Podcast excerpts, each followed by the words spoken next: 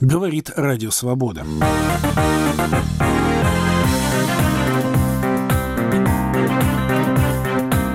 Войне в Сирии нет конца. Под чьими бомбами гибнет больше всего мирных жителей и почему? Уникальные архитектурные памятники Выборга под угрозой полного уничтожения. Парижский театр «Ла Брюер» поставил пьесу, в которой Владимир Путин беседует с собственной совестью. Таковы некоторые темы итоговой программы «Время свободы» за вторник, 18 октября. У микрофона Ярослав Шимов. Здравствуйте. Министры иностранных дел стран Европейского Союза в понедельник в совместном заявлении осудили сирийский режим и Россию, его союзницу, за авиаудары по гражданским целям в восточной части Алеппо, находящегося под контролем повстанцев. В заявлении говорится, что наносимые удары могут быть приравнены к военным преступлениям. Ранее о возможности введения новых санкций против России за бомбардировки гражданских объектов в Алеппо говорили госсекретарь США Джон Керри и глава британского внешнеполитического ведомства Борис Джонсон. Можно ли утверждать, что Россия в большей мере виновна в жертвах среди мирного населения в Сирии, чем другие участники военной кампании? На вопросы корреспондента «Радио Свобода» Марка Крутова отвечает Крис Вудс, глава базирующейся в Лондоне исследовательской группы Air Wars, которая собирает и анализирует данные о гибели мирных жителей в Сирии в результате авиаударов различных участников этой непрекращающейся войны. Сколько жертв среди мирных жителей ваша организация зарегистрировала с момента первых ударов авиации стран коалиции и с момента вступления в войну российской авиации? Можно ли как-то сравнить эти цифры? Когда мы сравниваем российскую военную кампанию и кампанию международной коалиции, мы сталкиваемся с большим количеством сложностей, отчасти потому, что они сообщают о своих действиях немного по-разному, так что нам приходится оперировать разными типами данных. Отчасти это связано с разной интенсивностью осуществляемых ими бомбардировок.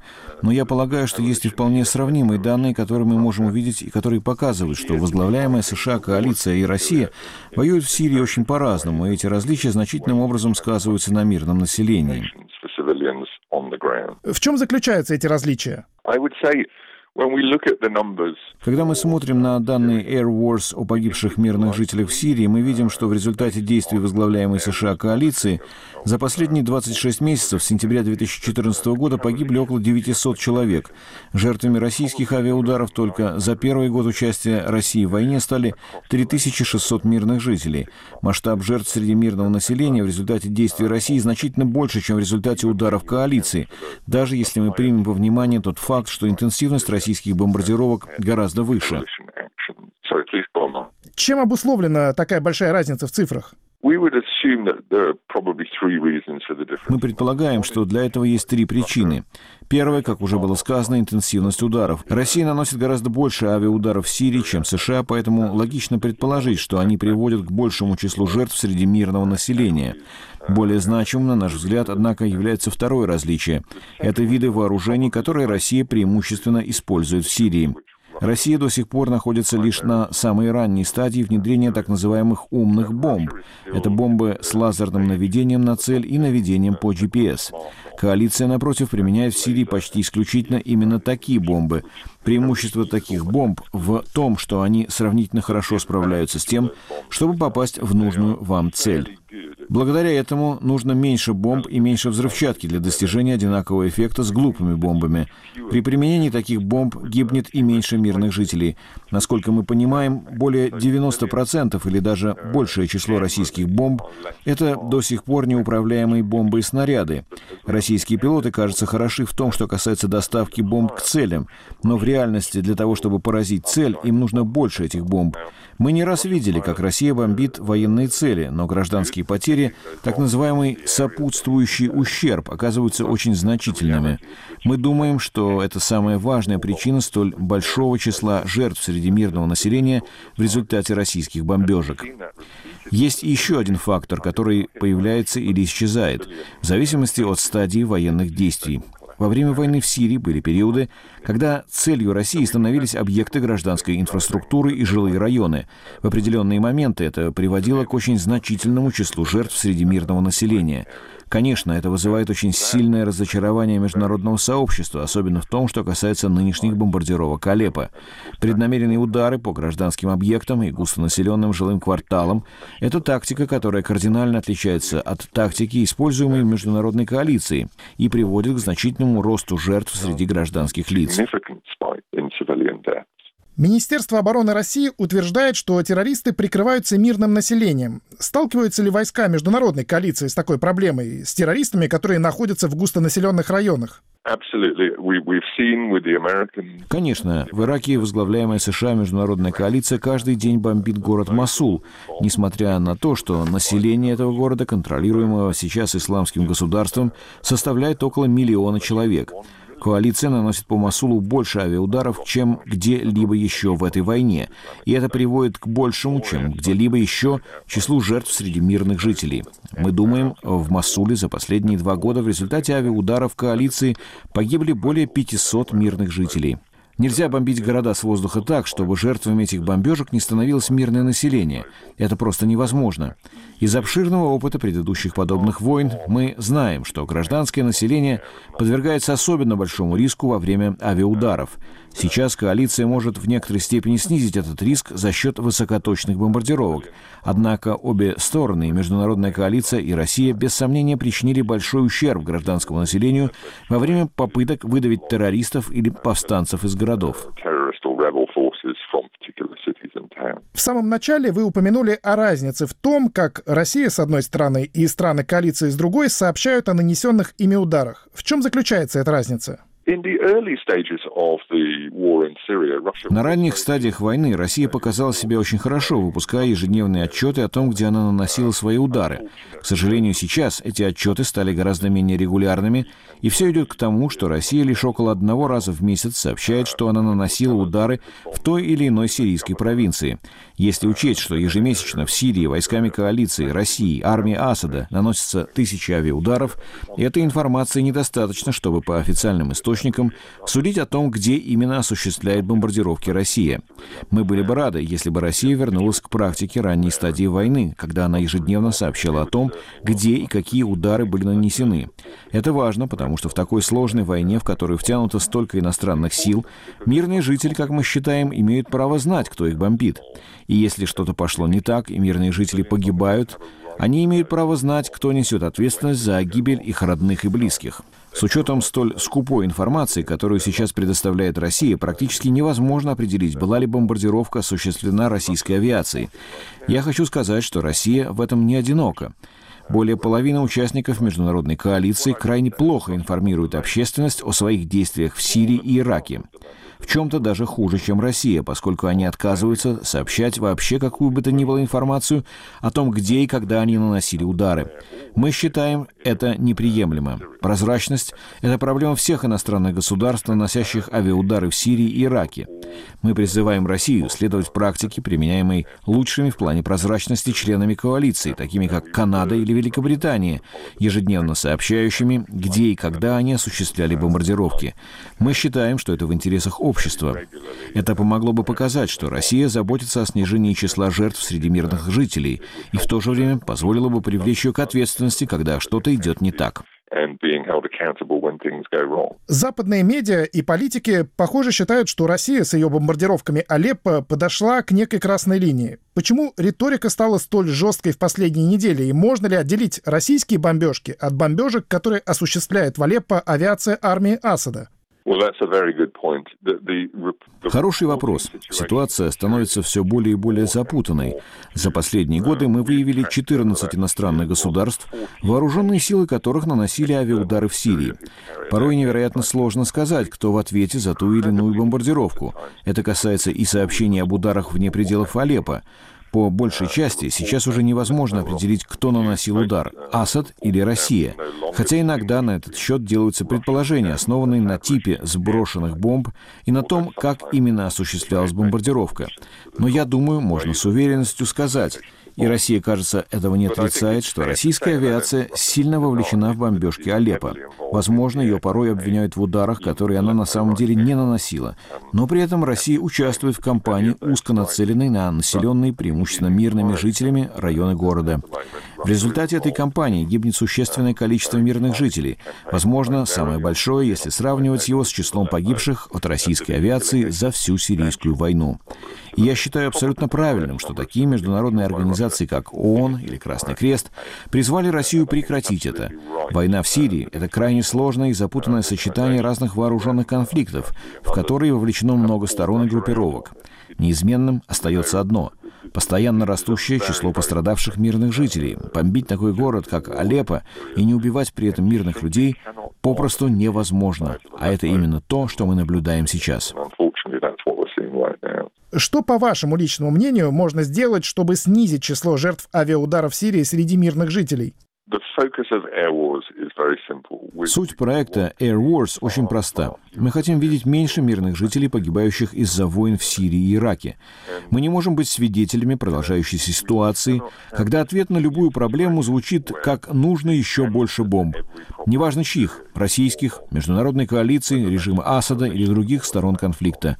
В результате гражданской войны в Сирии и других конфликтов уже погибло огромное число мирных жителей. Значительное число этих людей лишилось жизни в результате авиаударов, зачастую нанесенных иностранными государствами.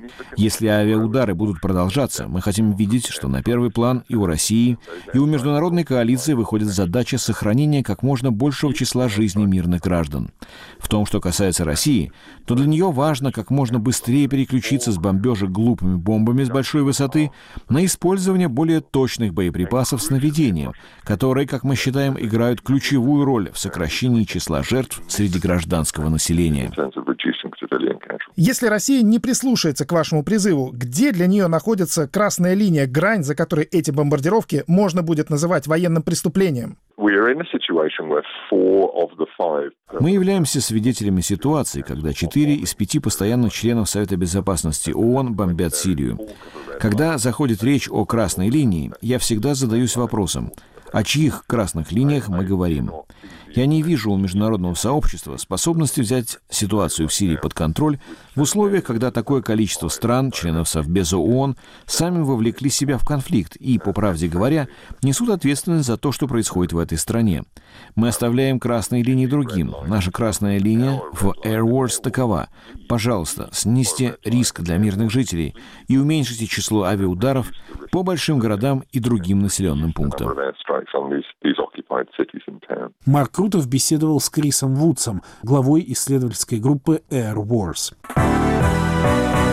Вы слушаете итоговый выпуск программы «Время свободы». У микрофона Ярослав Шимов.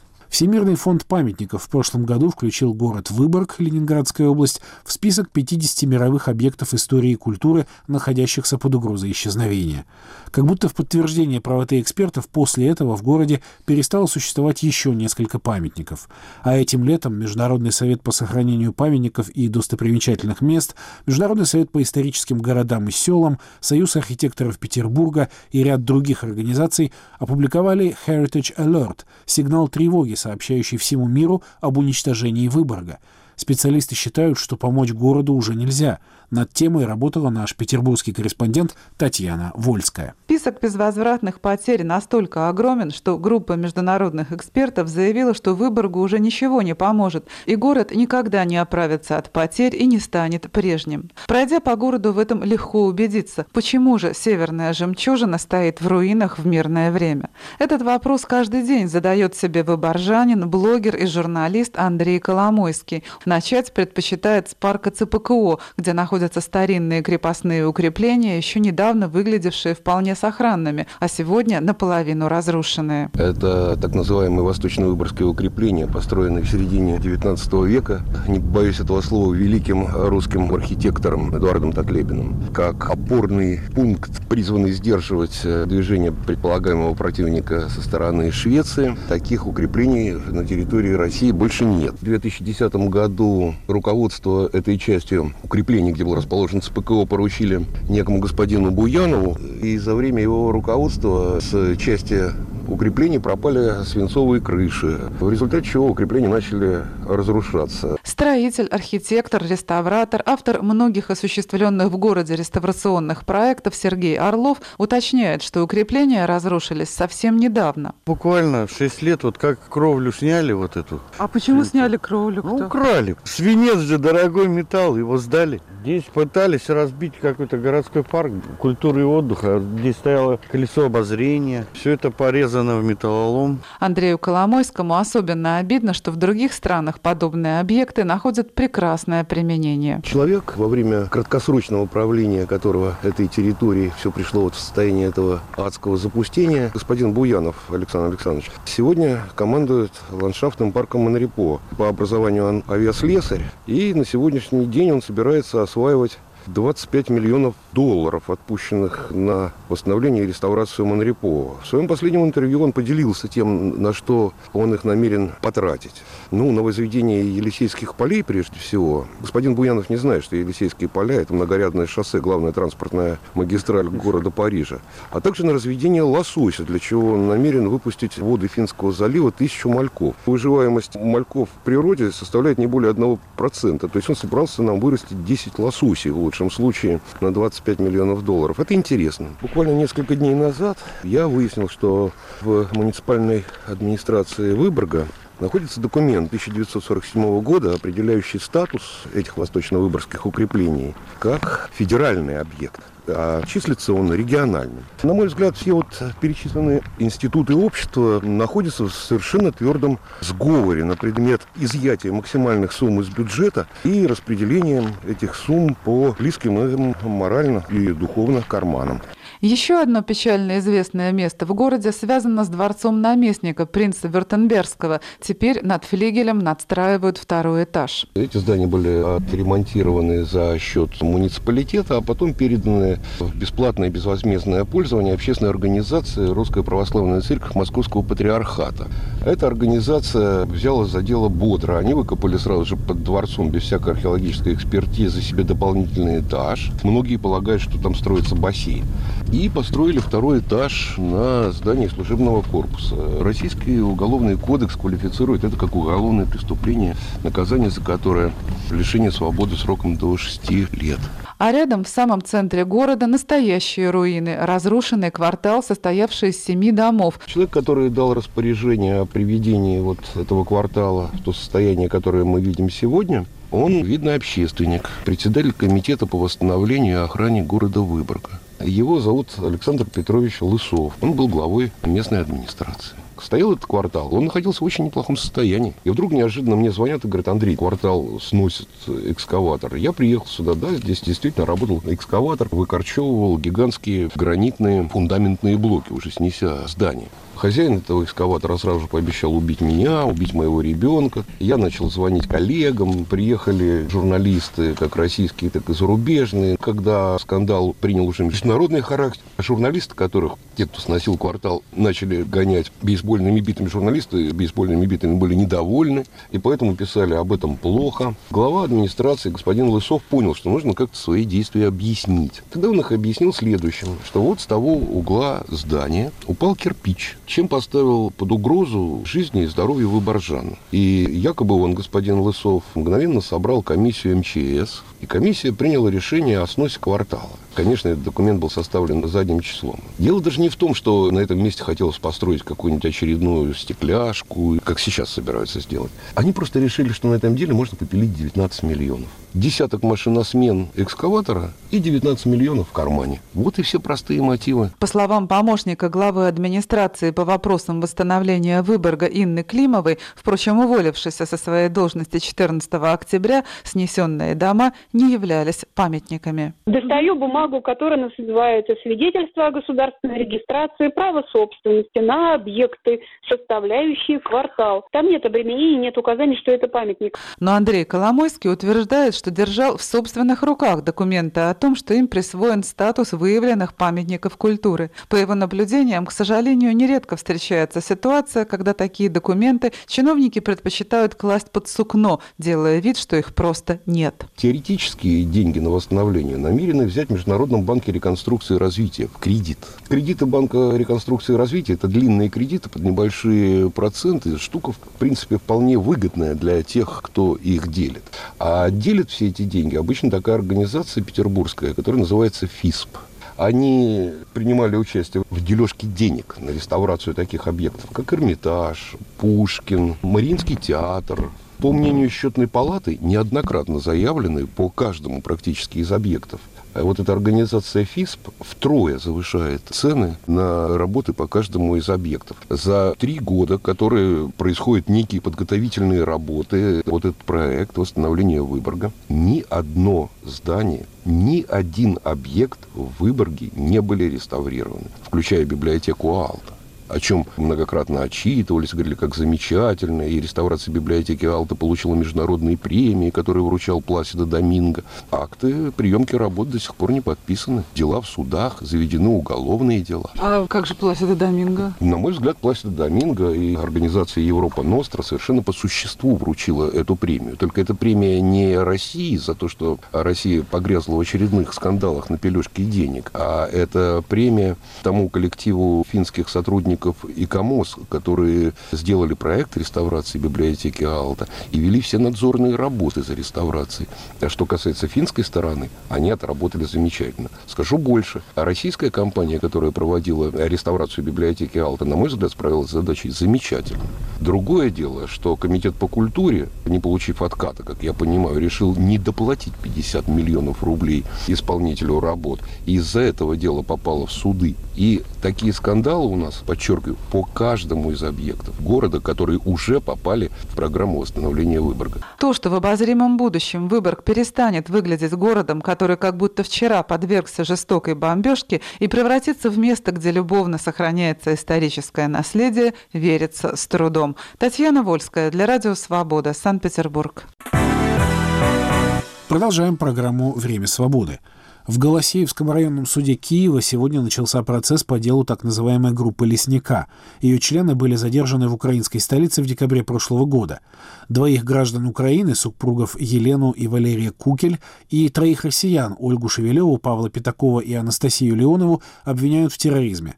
Лидер группы Олег Мущиль, позывной «Лесник», оказавший сопротивление при задержании, был застрелен. Сразу же лесника власти назвали агентом российских спецслужб. Однако его соратники в это не верят и говорят, что Мущиль — украинский патриот, революционер и разведчик в третьем поколении. Об этой истории и ее героях в материале нашего корреспондента в Киеве Владимира Ивахненко. Как заявляет обвинение, группа лесника планировала теракты в крупных городах страны, в частности в Киеве и Харькове. Поздно вечером 9 декабря и в ночь на 10 декабря прошлого года пять из шести членов группы были задержаны в столице, еще один в Харькове, где накануне прогремел взрыв возле магазина «Рошен» корпорации украинского президента Петра Порошенко. Вот что по поводу этой спецоперации подразделение СБУ «Альфа» сообщил тогда советник главы спецслужбы Юрий Тандит в тихом э, районе Киева на Оболоне предотвращены террористические акты. Была захвачена группа. Семь человек, из них три гражданина России, один с позывным «Лесник» уничтожен. Руководитель, у которого было найдено несколько паспортов поддельных. Мы уже знаем, что он не раз пересекал границу, в том числе с Российской Федерацией. Операция проходила в разных регионах. По месту реагировали. Один из людей вышел из квартиры и возникла угроза того, что будет э, взорван этот дом, тогда штурмовали эту квартиру, не допустили подрыва здания, вы поймите, что те боеприпасы, которые находились у этого человека, что он готовил, это более 40 гранат, 23 самодельных взрывных устройства. Причем они готовили подрывы, и кое-что происходило, в том числе и в Харькове, и в других городах. До фактически дня следующего проходила спецоперация по разным другим городам, где задерживались члены этой группы. Тогда была задержана в Киеве и москвичка Анастасия Леонова. В СИЗО она провела 150 дней. Как и остальным фигурантам дела, ей инкриминируют участие в террористической группе и попытку совершить теракт. В Москве Леонова посещала оппозиционные акции, а весной прошлого года отправилась в Украину, поскольку, цитирую, «в России уже было невыносимо находиться человеку, который не верит в распятых мальчиков, в то, что здесь фашисты и что в Киеве, разговаривая по-русски, можно получить пулю в лоб». Конец цитаты.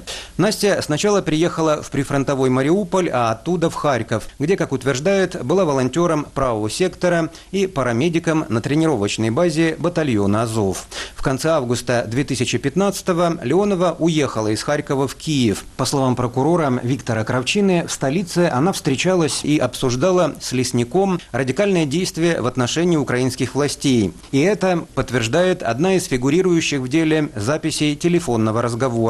Анастасия Леонова. Это неправда, этот разговор телефонный мне давали прослушать, и там идет речь исключительно о том, чтобы продлить, поставить штамп о том, что я пересекала границу, то есть легализовать мое пребывание в Украине. Никаких радикальных действиях в отношении никаких властей, ни российских, ни украинских у нас речь не шла. Просто я его знала. Вот это единственное, о чем идет речь. Раз я его знала, значит, должна была догадываться о том, что он там что-то затевает. В деле есть выдержки из вашего блога в живом журнале, где говорится, что вы умеете нырять, летать и стрелять, знаете два иностранных языка и просите оставить ваши координаты тем, кто вербует агентов. Там был совершенно шуточный, шуточный пост а, по поводу, типа, куда, куда смотрят все рекрутеры а, этих разведок. Тут почти целый агент ходит, ныряю, да, там летаю, плаваю. Это в материалах дела, да, как вот, что я искала работу по специальности а, разведчик локальных конфликтов. То есть они даже специальность там особую подтянули за уши вот к этому посту. Ну, во-первых, надо сначала доказать, что этот пост действительно писала я. Скорее всего, таких возможностей у них не будет, потому что в то время я жила на Кипре, если я там его писала, то как бы, ну, это очень вряд ли. Кроме Анастасии Леоновой, в деле группы «Лесника» фигурируют и еще двое россиян. 36-летняя москвичка Ольга Шевелева и 32-летний житель Приморья Павел Пятаков. Слово руководителю Харьковской правозащитной группы Евгению Захарову. Разница с Леоновой только в том, что они с Лесником были знакомы и были, когда он был в правом секторе и руководил там подразделением, одним из подразделений разведки, они были в его вот этой группе. Других как причин для того, чтобы их в чем-то обвинять, нет. Совершенно, если посмотреть на педозру, которую предъявили, ну ничего там нет совершенно. Более того, они же были завербованы службой внешней разведки, и это было подтверждено во время следствия. Приехали эти люди в Киев, их поселили в квартиры, которые сразу же прослушивались. Там, где жили э, Ольга Шевелева и Павел. Пятаков, там э, гранаты туда подбросили, там какие-то патроны валялись, которые им же и вменяют. Если был бы честный процесс судебный, совершенно уверен, что они были бы оправданы. Но у нас честного процесса в таких случаях не бывает и быть не может.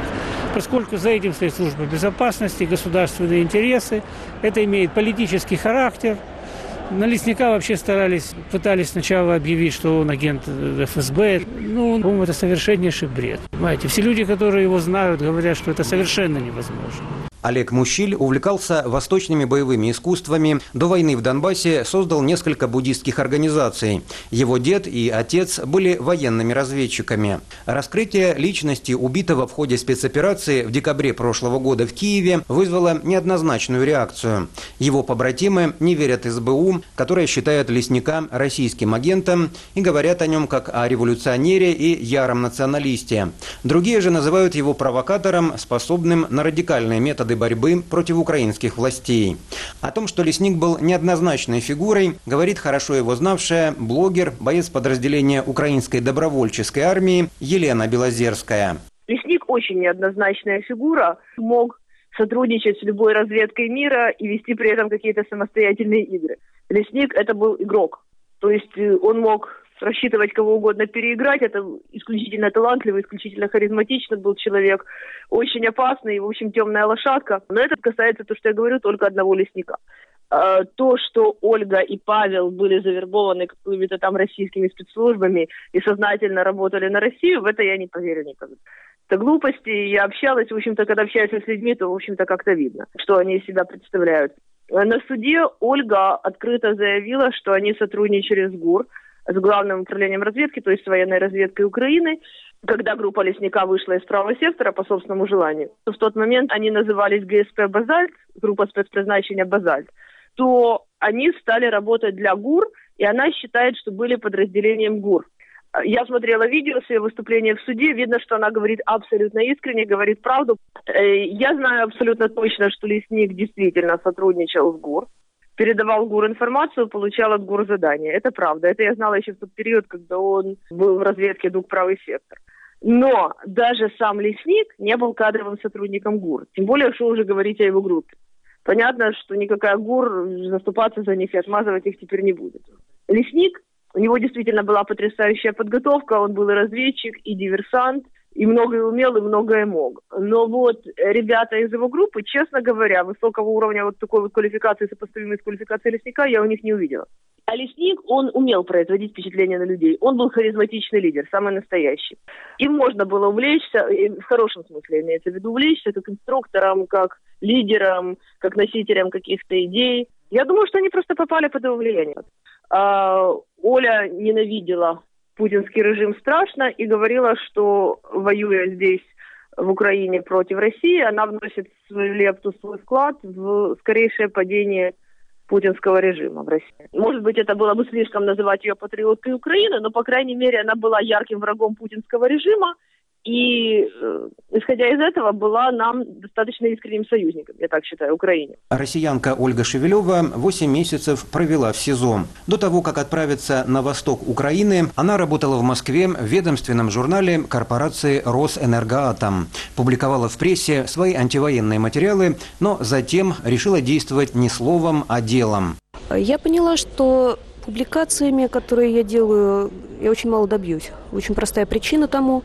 В России тот читатель, который будет читать подобный материал и без меня все прекрасно знает и понимает. Тот, мнение которого можно попытаться изменить и необходимо попытаться изменить, он не станет читать такой материал. То есть не происходит стыковки целевой аудитории с материалом. Поэтому такие публикации практически не приносят никакой пользы. Поэтому я решила, что действовать нужно меньше словом, больше делом. И в определенный момент было принято решение о том, что я еду в Украину, я буду принимать участие в боевых действиях непосредственно, уже не как журналист, а как участник событий. И в марте 2015 года я приехала, точнее пришла, это уже не секрет, что границу я пересекала нелегально. Почему нелегально? Вы боялись, что вас не пропустят э, российские пограничники в Украину? Проблема в том, что у меня уже была договоренность о поступлении в добровольческий батальон, которая в итоге не попала, но это не суть. Э, велась переписка, у меня не было гарантии, что эта переписка не читалась. А поскольку в России пограничная служба принадлежит к ФСБ, были уже случаи, когда люди отправлялись в добровольческий батальон и доезжали до границы, дальше отправлялись в тюрьму. Мне этого не хотелось. Э, под Харьковом базировалась разведгруппа одна разведгруппа познакомилась с Павлом Пятаковым, и меня представили леснику, и я была принята в это подразделение. Расскажите о Павле. А он как э, перебрался в Украину и чем он занимался в России? Он приехал официально, то есть у него не было такого нелегального перехода, как у меня. А в России он достаточно долго не дружил с правящим режимом, но я считаю, что вдаваться в подробности не, не очень корректно с моей стороны когда будет возможность Павлу рассказать самому о своей судьбе, он расскажет. Достаточно только сказать о том, что те физические проблемы, которые он сейчас имеет, те проблемы со здоровьем, это следствие его несогласия с российскими властями. Сам Павел в социальных сетях писал, что вынужден был эмигрировать от преследований государственной тоталитарной машины, с которой боролся всеми доступными и недоступными средствами. О его серьезных проблемах со здоровьем говорит и адвокат членов группы «Лесника» Петр Мищенко. Не очень серьезно была травма черепно-мозговая, была операция на черепе, трепанация черепа. На данный момент у Павла Пятакова диагностирован перелом кисти руки. Он получил травму первоначально сообщалось о шести членах группы. Упоминался еще украинец, харьковчанин Валерий Вишневецкий. Его отдельно будут судить?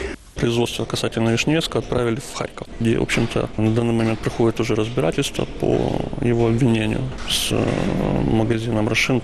Он точно так же должен быть допрошен в рамках разбирательства, которое на данный момент назначено в Голосеевском суде. Без этого быть в принципе, разбирательство не может быть целостным да, и объективно рассмотрено дело, поскольку а, из-за действий Вишневецкого произошла последующая спецоперация, в результате которой были задержаны в Киеве граждане Российской Федерации и э, граждане Украины. По словам Петра Мищенко, учитывая объем материалов дела, около 20 томов, большое число участников и свидетелей, судебный процесс по делу группы «Лесника» может длиться не менее года. В случае доказательства вины обвиняемых им может грозить от 8 до 15 лет заключения. Владимир Ивахненко для Радио Свобода. Киев. Вы слушаете программу «Время свободы» за 18 октября. Известный парижский театр «Ла Бруйер» открыл свой новый сезон пьесой Юга Ле Форестье «Проект Путин». Это вымышленный диалог между президентом России и его бывшей любовью и нынешней главной противницей, генеральным прокурором, собравшей на него толстое досье. На премьере спектакля побывала наша коллега, корреспондент «Радио Свобода» во Франции Наталья Коневская. Открытый в 1943 году на небольшой улочке Ля Бруера на подступах к Монмартру одноименный театр сегодня один из наиболее известных частных театров французской столицы. На открытии нового театрального сезона здесь по обыкновению был аншлаг. Однако тему, открывающей сезон постановки, обычной никак не назовешь. За занавесом взору публики открылся кремлевский кабинет российского президента. Владимир Путин в исполнении автора пьесы «Юга Ле Форестье» ведет на сцене непростой диалог со Светланой Федоровой, любовью молодости, а ныне ярой оппоненткой, генеральным прокурором России, роль которой исполняет блистательная Натали Ман. Диалог этот из беседы старых друзей мгновенно превращается в противоборство лютых врагов. Прокурор представляет главе государства собранные ею доказательства того, что стремительное восхождение к власти никому неизвестного чиновника на самом деле было виртуозной политической манипуляцией манипуляцией, для успешного осуществления которой он не гнушался никакими средствами.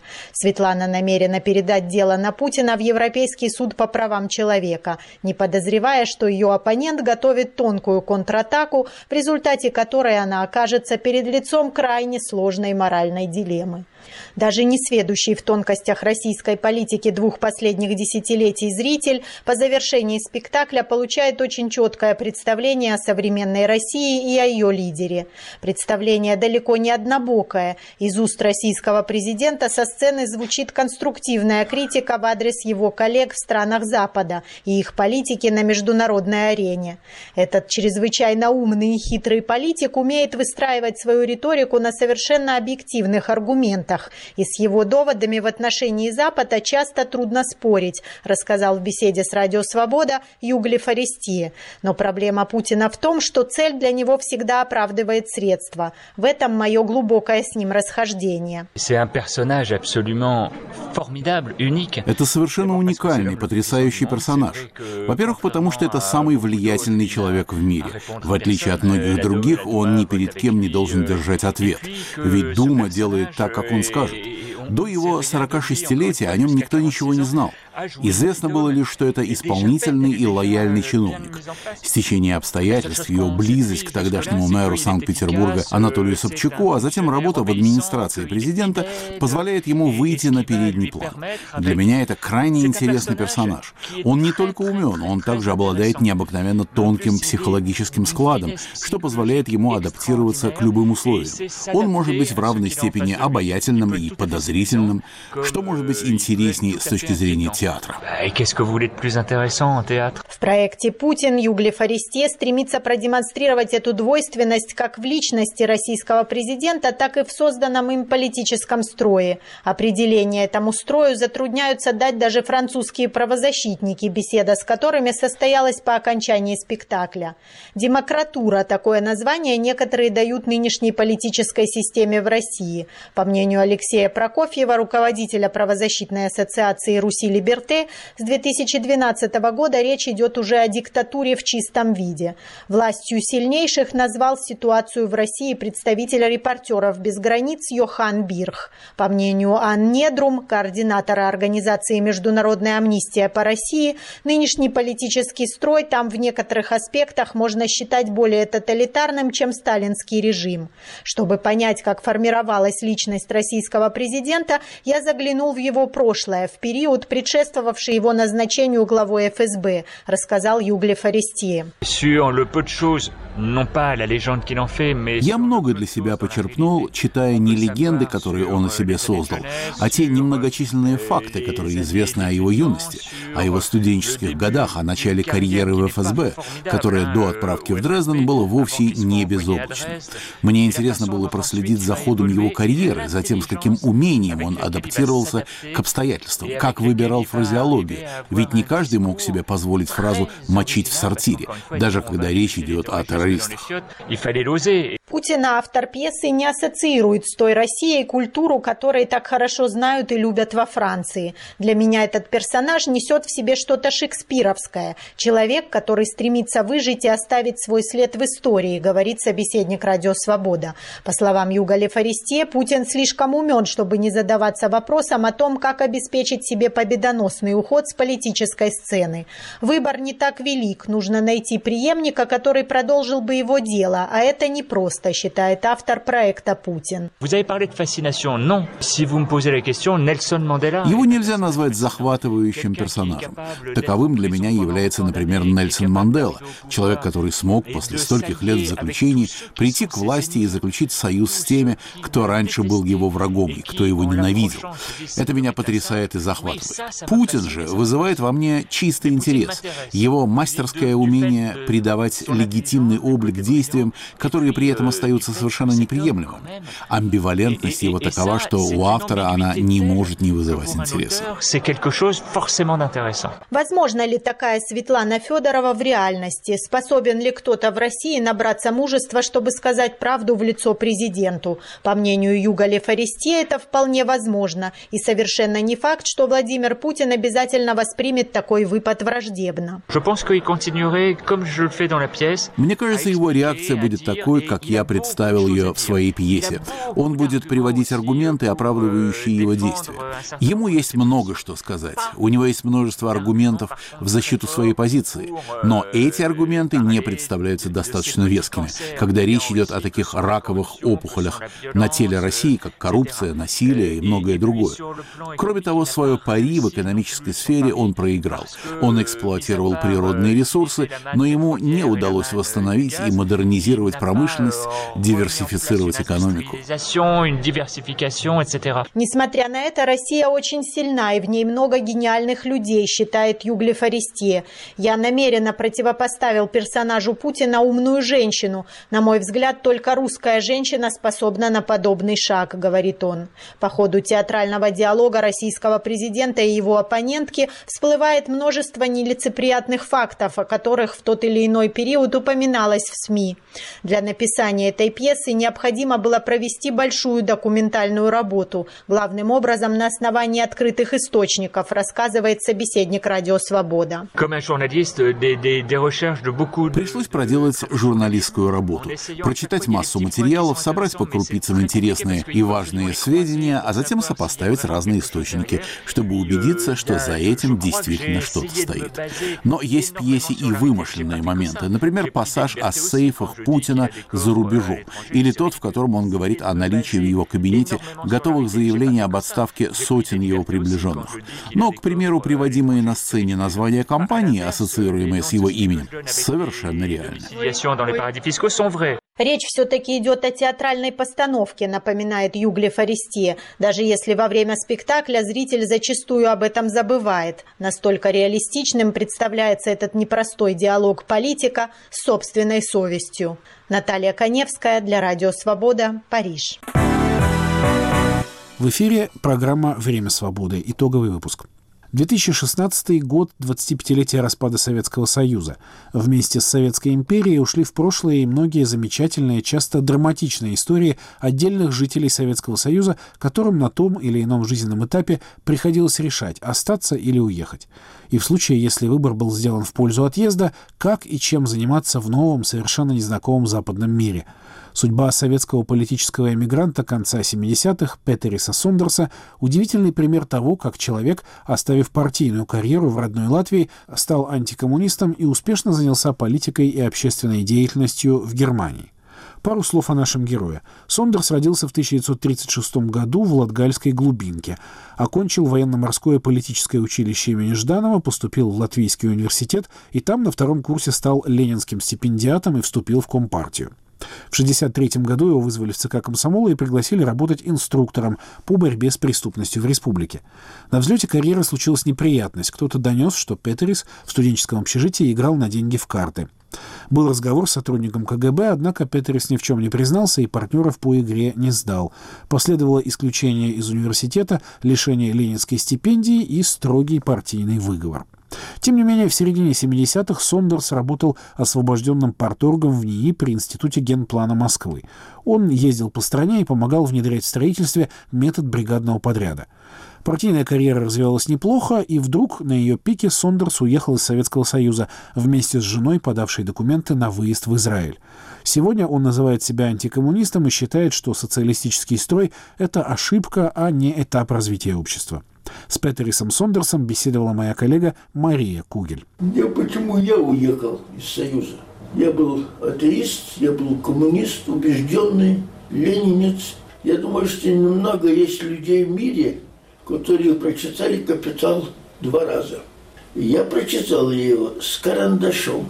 Сельскохозяйственная академия, или как теперь называется? Да, так называется. Вот. Э, я ее соизволил за год четыре месяца кончить. А почему? Потому что Ленин, Ленинградский университет за год, год пять месяцев. Я хотел обойти поэтому Ленина. Я когда прочитал Канта, я понял, что есть Бог. А где, когда вы эту диссертацию взяли списать? В Плекановском институте. И я искренне верю. Стараюсь соблюсти заповеди. Я понял, о той ли стране я живу. Я от общества знания читал лекции, том числе и про Израиль. Я изучал все про Израиль, все, что можно было в Латвии достать. Я прочитал. И там это было очень опасно. А если израильская тема была всегда полон зал. И мы начали с отъезда Союза. В связи с теми проблемой Юли... Она потеряла работу, да? Да.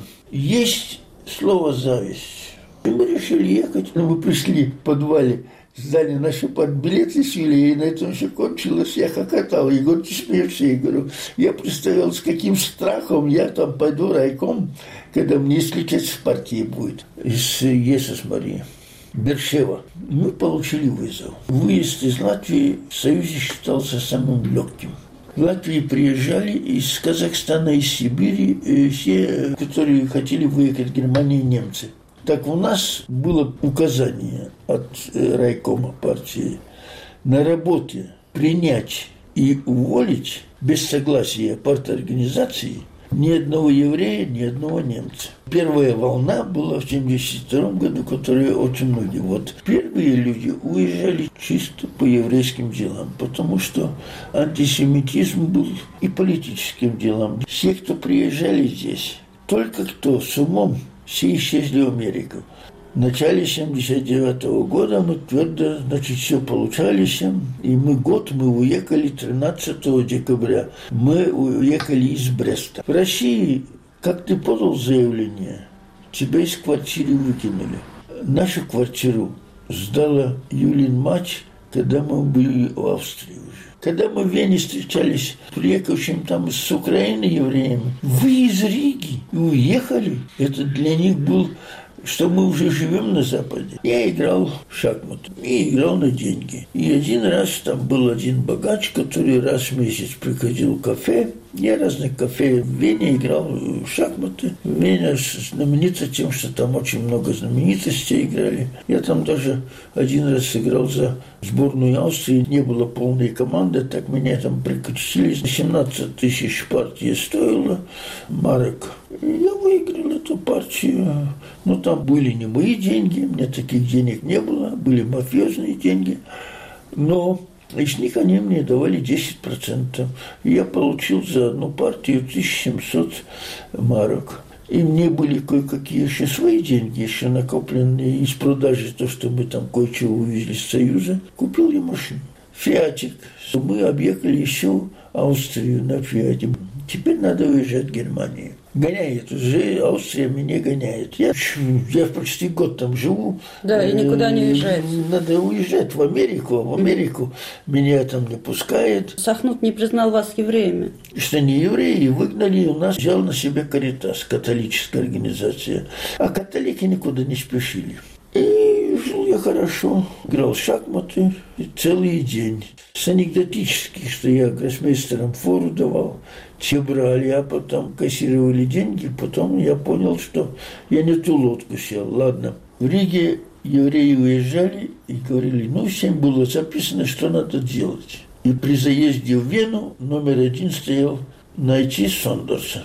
Ибо я был энциклопедией по всем вопросам. Сколько денег менять, как менять, сколько, какие курсы. Как вы уехали? В Зальцбурге, когда мы делали эту выставку, я там познакомились с одним профессором, он директор школы. А там ник называют профессором. И говорим, вот как мы решили перейти на моряка. Мы когда утром собрались уже, это следующий день ночью, двигаться туда, поднялась вода. Потом мы решили машины. Профессор он каждый день ездил через границу. Фрейлесинг. Это в Германии, а Зальцбург через реку, через мост, там, там. А он по пять раз в день переезжал. Первым делом он отвез нашу машину и поставил там. Потом перевез Юлю с собакой, потом Аксика и меня, мужа, чтобы... И тут я чуть не задохнулся. Но переехали снова. Документов у нас никаких, кроме визы въезда в Австрию. Это у нас люди рассказали, что в Бонне есть такой священник Паулис Клявинч, и он помогает, Латышам помогает. И вот так у него две недели жили у него дома, пока мы оформили все бумаги уже для приезда. Значит, мы приехали 21 или 22 сентября и подали тут же – там нельзя тянуть. А где-то в феврале, я думаю, что уже у нас было зель. И когда они там требовали, что вы будете делать? Я говорю, что вот я согласен на любую работу. Говорит, я могу по-немецки. А сначала мне поставили работать на кладбище. И Сондерс чистил mm-hmm. северное кладбище. А после трех месяцев у нас за хорошую работу отправили на немецкие курсы то вы так и жили со статусом беженца до какого года? Стали немцами в 88-м где-то году, так. Да. Мы, э, у нас были латышские паспорта, канадские, они теперь у меня есть. Был немецкий паспорт, что ты можешь въехать в Германию и выехать да. в Германию. Думал, где-то сначала устроиться на работу. Ну, работа не получалась, там очень тяжело. Э, я попал в группу, в Хельсинскую группу, и был депутат Бундестага Клаус Егерс. Мне всем помог, а с католической церкви Руч я занимался здесь политикой. Я сотрудничал с Ручем, он был руководитель католической церкви за рубежом. И я из-за него так сделал, что я ездил по всему миру с лекциями. Я был в Швеции, в Канаде, Америке, Бельгии, Англии, Франции, всю Германию и Австрию объездил.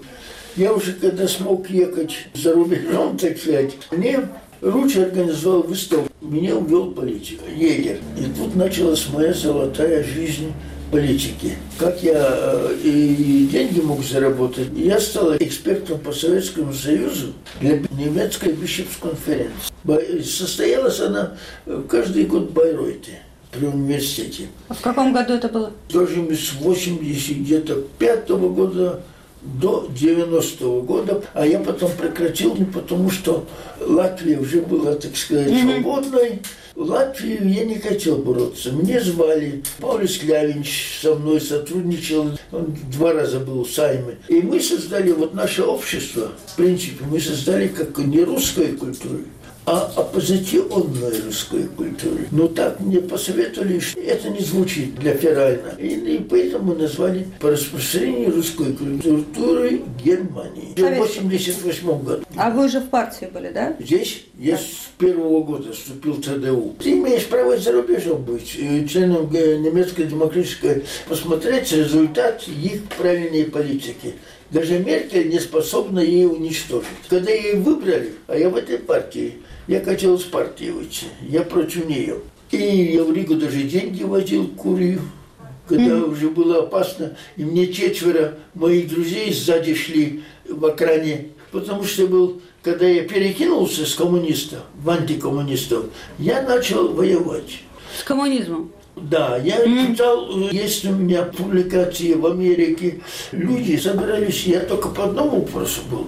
Они собрались на конференции, форумы в разных местах по разные темы. Но тема Советский Союз был каждый год тогда. Советский Союз я сдал из старого. Но тогда я знал предмет так, как его надо знать. Дело в том, что всегда писалось, в конце концов, какие идет предложения немецкому э, канцлеру. Особенно много было, было всяких предложений по Хельсинки, когда это было. Занимался политикой в каком плане? Я ездил по миру и людям рассказывал, что хорошее в социализме и что плохого. Латышским гражданам, потому что из-за языка. Но я мог тогда уже читать лекции. В Германии я читал на немецком. И не выставки, концерты – Библиотека все это делает за них, в том числе. В жизни есть для человека несколько плохих вещей. Это, во-первых, когда ты переезжаешь. Это жуть. Ты прощаешься. Я прощался с всей той стороной навсегда. Это очень грустно, очень тяжело. Собеседником Марии Кугель был политический эмигрант из Советского Союза, ныне житель Германии Петерис Сондерс. Вы слушали итоговый выпуск программы «Время свободы» за 18 октября. Его подготовили продюсер Андрей Амочкин и ведущий Ярослав Шимов. Я прощаюсь с вами, слушайте «Радио Свобода», знакомьтесь с нашими материалами на сайте свобода.орг. Всего хорошего.